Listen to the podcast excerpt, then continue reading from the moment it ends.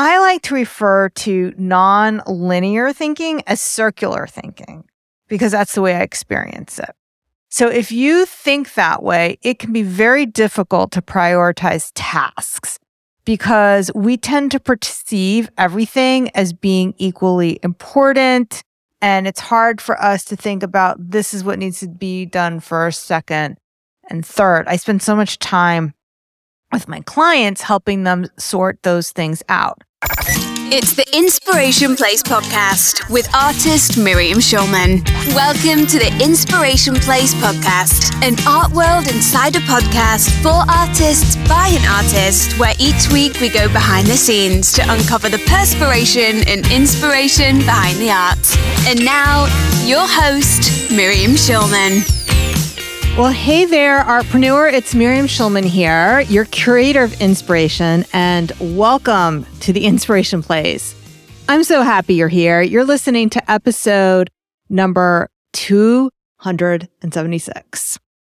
Now, if you listen to last week's episode, I shared with you that we have a new kitty in our family. Her name is Luna, and she is absolutely a lump of sugar. But it's really hard to get any work done with a little kitten around. Either she wants me to cuddle her, and I will absolutely cuddle her whenever she wants to be cuddled, or play with her. Although I have to say, this kitty is amazing. She's very good at playing by herself, but it's still super fun to watch her. She has uh, her little mouse toys and her rat toys. And I've never seen a cat do this, but if you toss the mouse toy, she will run after it, retrieve it, and bring it back to you. Yeah, like a dog. It's hilarious. So I don't think I'm going to have to worry about mice or larger rodents in my city apartment or any of the country mice in the country. However, I still have to get things done. I'm still running my business and things do have to get done. So, and I also have ADHD. So that's why I thought it was really important to record this episode, which I'm calling How I Get So Much Done, even though I have ADHD. But before we get into all of that, I wanted to make sure you knew that I'm hosting a three day boot camp next week. So if you're interested and you're listening as this goes live, make sure you're signed up over at schulmanart.com forward slash bootcamp. You'll come away with a complete roadmap for how to up level your art business, whether you're just starting out or you've been at this for a while, but your sales have plateaued, or maybe you're doing okay, but you know you can be doing better. We'll uncover exactly what it is that's holding you back, what you're doing wrong, and since we're doing it live, you'll have me cheering you on, helping you believe in yourself and your dreams once again. So to sign up, go to schulmanart.com forward slash bootcamp. I only do this live three times a year, and this is the last time I'm doing it live in 2023. You don't want to miss it. All right, now back to the show. So, my husband asked me recently if my spaciness was getting worse with age. And sadly, I had to tell him that I've always been this way. And the kids used to tease me that I was a space cadet. This is true. Like in my yearbooks, that's what they they wrote in. I'm not even sure that I knew that it was an insult back then. That's how much of a space cadet I actually was. My my son, who shares my ADHD, although I don't think he got teased about it, he says that he stays in orbit but he never quite leaves. This is the way he used to put it when he was in grade school that he stayed in orbit. He never quite left the classroom, and that's how he would manage his ADHD. Now, if you're someone who also juggles the challenges of ADHD, or maybe you just have a very creative mind, which keeps you distracted, you're going to love today's episode. We're going to explore five powerful strategies to boost your productivity stay focused and achieve your goals, even if you're distracted. So that's why I titled this episode, How I Get So Much Done, even though I have ADHD. And just in all fairness, I actually do not have an official diagnosis from a doctor that I have ADHD. It's more like it walks like a duck and it quacks like a duck. Therefore, it's a duck. So, and it doesn't even matter. It doesn't even matter whether you have a, re- a diagnosis or not. If you're struggling to get things done, this episode is for you. Okay. So I have five strategies. And before we dive in, here is a quick word from our sponsors. Now we have a review of the book Artpreneur from Nicole Sevier. Nicole writes full of great business information for artists. Miriam's book has helped me with my business so much. She is full of great ideas and strategies. Very grateful she took the time to write this book. Next, Stephanie Coulson has also left a review. Stephanie writes, truly one of the smartest ladies in the art business. I have learned so much from following her. If you want to learn about this ever changing business in today's modern world, this book is a must. To order your copy of Artpreneur, whether in Kindle, audiobook, or paperback, head on over to artpreneurbook.com. Also, if you're international, we suggest that you order your book through Better World Books as they have the most reliable international delivery and customer service. Again, to order Artpreneur and check out the bonus package, go to artpreneurbook.com. And now let's carry on with the show. So, welcome back. We are doing the five strategies to get more things done, even if you are creative, ADHD, or just distracted. So, strategy number one is to start with the end in mind. So, ADHD specifically is characterized by inattention, impulsivity, hyperactivity, and some individuals with ADHD might struggle with tasks that require sustained focus and linear thinking. But others might excel in creative thinking, generating ideas, and making connections that appear nonlinear to others. Highly creative individuals can demonstrate a range of thinking patterns. Creativity is complex. Creative thinkers can exhibit both linear and non-linear thought processes. So that's my um, full disclosure of what the Google say ADHD is and how people who are neurodiverse think. So I like to refer to non-linear thinking as circular thinking because that's the way I experience it. So if you think that way, it can be very difficult to prioritize tasks because we tend to perceive everything as being equally important. And it's hard for us to think about this is what needs to be done first, second, and third. I spend so much time with my clients helping them sort those things out. So that's why I love to use this strategy, begin with the end in mind. That is kind of a, a phrase pulled from Stephen Covey, by the way. And let me give you an example of how this works, beginning with the end in mind. So let's say you're preparing for an art show. What you want to do is start with the date of the art show. Okay. And then you're going to brainstorm everything, everything that needs to get done before that date. Okay. Don't worry about which comes first, second, or third. But then what you're going to have to do is one, picking one task at a time, start working backwards. So, for example, for an art show, you know that you have to send out invitations. Okay. So then what you need to do is like, okay, well, if the art show is, for example, whatever, making this up now, November 2nd, I definitely want them to receive the postcards at least a week or two before. And you want to allow time for those to get lost in the mail. Mm. So not lost, but me, you know, take a long time to get there. So then what I would do is work back from the date of the art show and say, okay, this is the date I want them to receive the postcards. And now how long will it take for them to get there? So let's say it's a week. And so now I work back another week and now I have a date to put on my calendar. And that date I put on my calendar is mail the invitations. All right.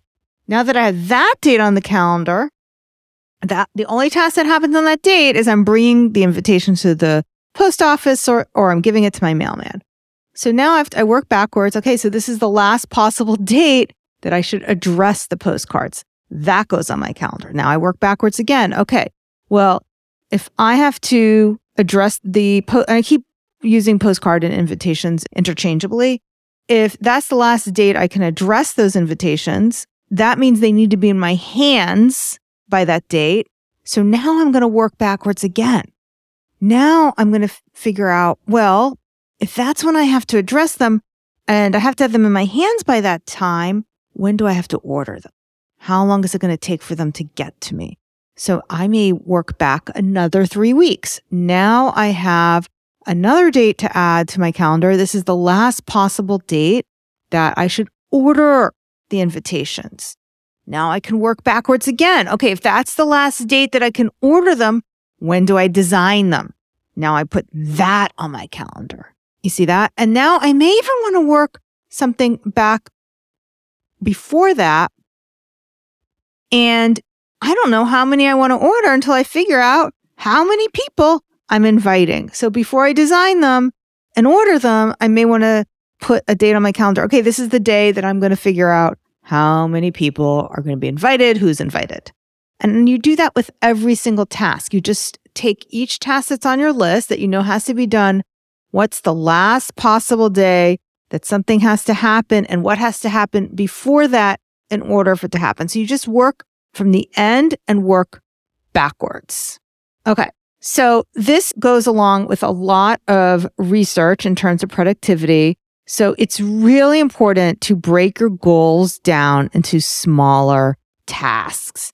This is something I also talk about a lot in chapter 11 of my book, Artpreneur. That entire chapter is dedicated to really my goal setting and my goal getting process. So you want to break down your goals into smaller tasks according to a study published in the Journal of Applied Psychology. Setting specific and challenging goals leads to higher performance, and breaking those goals into subtasks makes them more achievable. Because a lot of times we'll have something, a goal such as design a website, which seems huge. But if you break it down to, okay, I have to write an about page, I have to pick out a photos for that. I need 10 to 20 artworks, which are the 10 artworks, photograph the artworks. So you can break these down into bite size tasks. Everything is more achievable and breaking it down into bite sized tasks and working backwards from your goal date is the key. So the next strategy I want to introduce to you is business babysitting. So I came up with this term because I, for most of my career, and I've been an artist for over 20 years, I was raising what was then two small kids. Now they're in their 20s. But most of the time I had school age kids and they needed a lot of attention because just like mama, they were ADHD. And my son needed me to sit on him to do his homework. And my daughter would hyper focus on the wrong things if I didn't sit on her. So they needed a lot of attention. And kids just do. Like little kids little problems, big kids, bigger problems. So they needed my attention. Instead of paying somebody to help them with their homework or pay somebody to drive them around, I did those things. And the money that I would have spent on a babysitter so that I could do menial tasks in my business, I got help. So I got a business babysitter. I call it also business babysitter because I only really paid the going rate for babysitting. My first, well, I actually, I'm not going to say my first assistant was Anna, who some of you know, because that's not actually true. I was getting summer interns before I found Anna. And so every summer I would get help and I paid for the help. I liked paid interns better than unpaid interns. Just wanted to pay them to give them accountability for showing up. And what happened is that at the end of one of those summers, I decided that I really didn't want to do this stuff myself anymore. And that's when I took an ad out in the local college. At the time, I lived in Westchester County, New York. So that was Purchase College. But wherever you live, there should be a local college or community college where you can post a job ad. And Anna responded, as did other people, but I liked Anna the best. And at first, I only paid her $10 an hour. Then I worked her up to 15. Now she makes a lot more and she's full time now. This is like a good seven years later, though. Maybe it's more. Yeah. She's been working for me for a long time. So when I brought her in, it was $10 an hour for 10 hours a week. So $100 a week, $400 a month. And I was making enough in my business to, to support that. Now, what's really great about hiring help for tasks that you rather not do is it allows you to focus on what truly matters. And when you're paying for the help, you'll also become much pickier about what tasks are truly valuable and what might be just random acts of marketing. When we're doing everything ourselves and we're not paying ourselves for our time, sometimes we're not as discriminate about what we're doing. So it can really help to start paying somebody else because it really forces you to focus. What does, does this really need to be done? Okay. So let's talk about what the research is behind this. So studies show that delegating tasks can lead to improved performance and reduced stress. It's kind of a, like a duh. A Harvard Business Review article highlights that delegating not only helps in completing tasks more effectively, but also fosters a sense of empowerment among team members. Okay. But here's the thing. And a lot of my peers feel the same way is that when you start hiring help, it really forces you to organize yourself and you have someone to be accountable for. You have to get things ready for them in order for them to do their work you need to organize stuff so they know what to do. So, for all those reasons, besides having the actual help itself, it's really valuable to pay someone to help you, even if it's small, part time, like I've suggested here. All right, strategy number three ask yourself these three key questions. Okay, so remember I said that when you start paying someone, you get more discriminating about what tasks you're paying them to do. Here are the questions you need to ask yourself when deciding what to do. First of all, does this task need to be done at all? A lot of times there's things we think we have to do, which really we don't. I know there were so many times in my business where uh, whether it was for an online class or a coaching program or something with selling art or whatever it, whatever it was, maybe the podcast, I don't know, where we we stopped doing whatever that thing was and if nobody complained, we knew we didn't have to do it anymore. I, can't really think of a specific example right off the top of my head. But yeah, there's a lot of examples where we thought, oh, this is something we really need to do. And then we stopped doing it and nobody noticed. So, does the task need to be done at all? If you decide that yes, it has to be done, the next thing to always ask yourself is can it be automated? I love paying for software that automates things for me those who are in my artist incubator program, we actually share with them a list of all the software that we use. It's a long list. You don't have to use everything we use, but if I feel that something is going to save me the amount of time that it costs, here's here's something I think you should do. If you want to make $100,000 a year, and assume you're working 50 weeks in a year and 40 hours in a week, and you're probably not going to work that much, but let's just say that's what it is. So that works out to $50 an hour. Okay. So you're paying yourself $50 an hour for everything you, that you do, whether that is writing a blog post, photographing your art, whatever.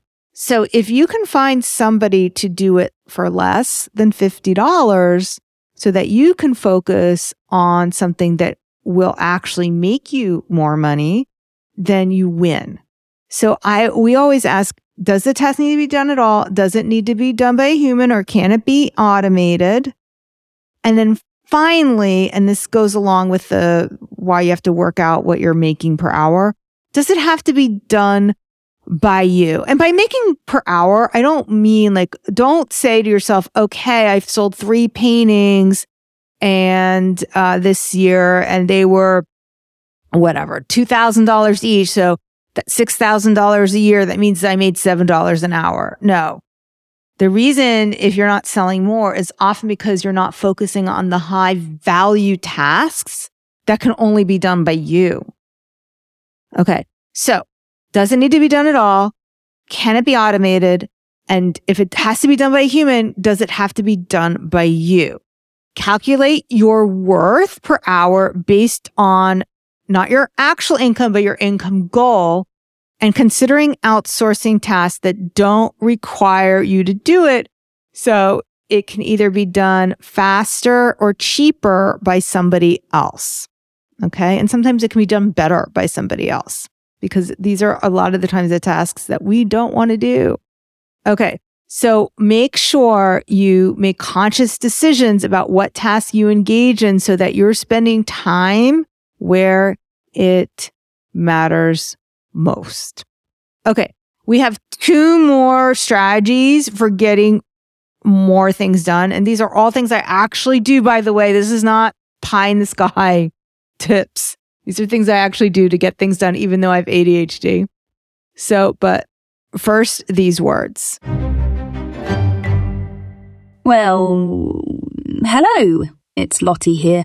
Natasha Papusek, who is an artist incubator client, had this to say about the book Artpreneur personable, practical, and profitable. Resist the temptation to rush through this book. It's an engaging read that feels as if the author, Miriam, is chatting with you, artist to artist, friend to friend. But don't be fooled this is not a fluffy book. It's packed with practical advice that works. I started implementing just two ideas out of hundreds, and in three weeks have already seen tangible results. I can't wait to see how what I've learned transforms my art practice and business. We also have a review from Leah. Leah writes, such an inspiration. I've been an artist for over 20 years, and I have to say that this book is great for beginners and professionals alike. Miriam is such an inspiration. She is a great storyteller. She is a great storyteller. She has tons of business experience in the art world and out, and so much fantastic advice and guidance. I took a year sabbatical in 2022 after a personal loss, and this book is just what I needed to get back to work. I am even excited about writing newsletters again. Thank you, Natasha and Leah, for leaving reviews. By now, you know leaving reviews is a great way to help authors get seen on Amazon. But did you know that if you leave a review, not only do we share your review here on the podcast, but Miriam and her team have a bonus treat for you? Leave a review by going to schulmanart.com forward slash Amazon. Take a screenshot of that and email it to Miriam at theinspirationplace.net to get your exclusive gift. And now, let's carry on with the show. Okay, welcome back. We're up to strategy number four. And this is one thing at a time until it's complete. So this fourth strategy addresses a common misperception, multitasking. Contrary to popular belief, multitasking does not boost productivity. In fact, it decreases it. So context switching, that's when you switch between doing one task on another. So let's just say, for example, I'm writing an email and I'm getting bored of writing in the email. So I check my phone. Uh, maybe I check Instagram. And I think I'm just going to peek at one cat video. But before you know it, I sent it to my daughter Talia. Maybe we've messaged back and forth. Now I see a heart wrenching reel by one of my famous influencers. Oh, what's this gossip over here? I don't know. Okay. besides the time that gets sucked out of your day from social media, that's not even what I'm talking about. Because we're, we're going to just put that aside. I think we all know what a time waster that sort of thing can be. So that's not even part of the strategy. I'm just talking about the fact that I stopped writing the email and now I switched to something else. And it wasn't just a few seconds, it sucked me in for a while, whatever that thing happened to be. And now I come back to the email.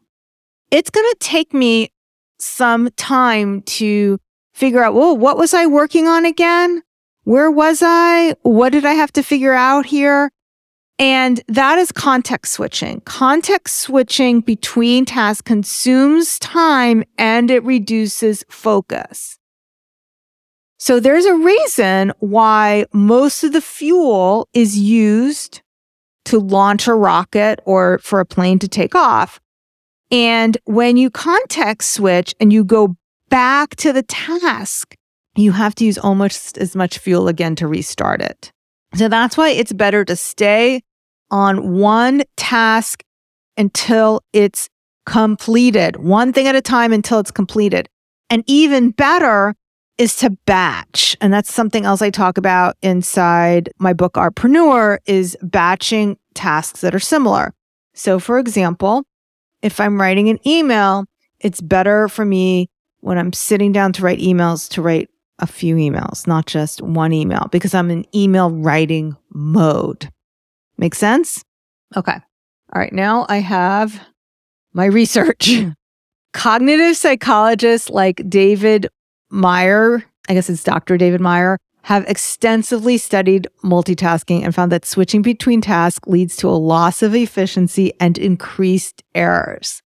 So focusing on one task at a time leads to higher quality output. And like I said, there's a reason why most of the fuel is used to launch a rocket. All right, we're rounding the bases. We're up to strategy number five, and that is exhaust your body to calm your brain. Our final strategy dives into the vital role of exercise and nutrition in your productivity journey. So I find personally that I can sit down first thing in the morning at my computer and start working. And it, it may feel productive at first, but whenever I do that without exercising, I burn out really quickly. And the, my rest of my day is just crap. So I avoid that temptation. I work out first thing in the morning. And the way I get myself to do that when I'm in the city, and some of you may know, I actually split my time between living, we have an apartment in the city and I have a farmhouse in the country, and I'm very blessed to have them. So when I'm in the city, I will book a class at my gym. So my gym requires me to sign up about 24 hours in advance to hold my spot since there's limited spots in the class.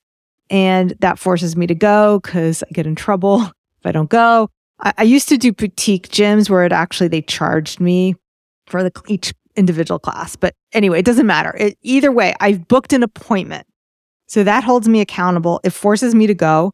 And I pretty much try to exercise the same time every day. I try to do it at eight o'clock every day. Sometimes I there's some classes that I really love. Like there's a Monday yoga class that's at eight forty five, and there's a Tuesday barre class at eight forty five. So I do make those exceptions. And when it's an eight o'clock class, and I'm done by nine and then I shower and I don't start my work until 10. And even Monday with the yoga class, I start my day at 10. So I start my workday actually at 10 o'clock after I've exercised. When I'm in the country, I take a long walk and sometimes I'll take two shorter walks. And it's, you know, it depends on the weather. If I think it's going to rain, I'll just take a short walk because I'm afraid of getting stuck in the rain. But I always find that after I've exercised, I have more ideas. I have fresh ideas, especially during the exercise. I find that my mind can wander and I can just sit for longer periods of time once I've exhausted my body. So the exercise not only benefits my physical health, but it's for my mindset. It's for my mental health. It enhances my creativity. It enhances my focus. Research from Stanford University shows that aerobic exercise like walking fosters creativity and allocating time for exercise and taking care of your body. You set yourself up for a sharper mind and heightened productivity the rest of the day. And then the Journal of Clinical Psychology has also published a study indicating that regular exercise has positive effects on cognitive function, including attention and memory. So engaging in physical activity contributes to your overall well-being, which in turn supports your ability to stay focused. And notice I didn't say anything about this being part of your weight loss. It has nothing to do with that. And then in terms of nutrition, same thing. I just find when I eat more fruits and vegetables. Um, I'm actually vegetarian, so I don't eat meat. I sometimes eat fish. I sometimes eat eggs. But eating this way really helps me focus. Even on a vegetarian diet, sometimes I can eat poorly. You know, you can be a French fry vegan, but that type of eating really is not good for my mental health.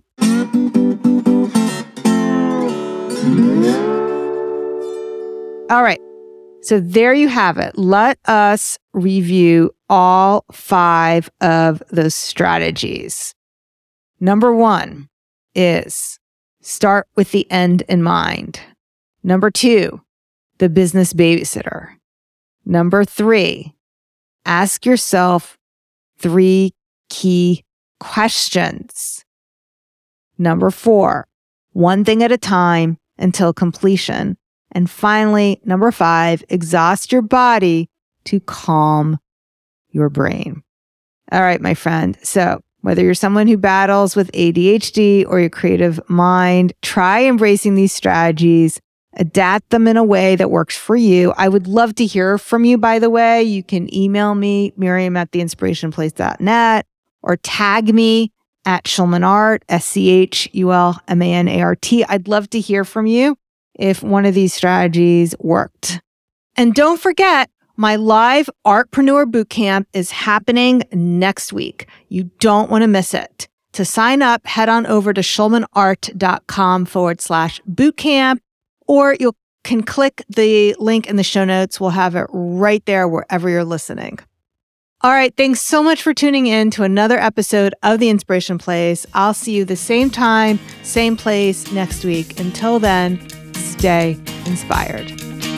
Thank you for listening to the Inspiration Place podcast. Connect with us on Facebook at facebook.com slash schulmanart, on Instagram at schulmanart, and of course on schulmanart.com.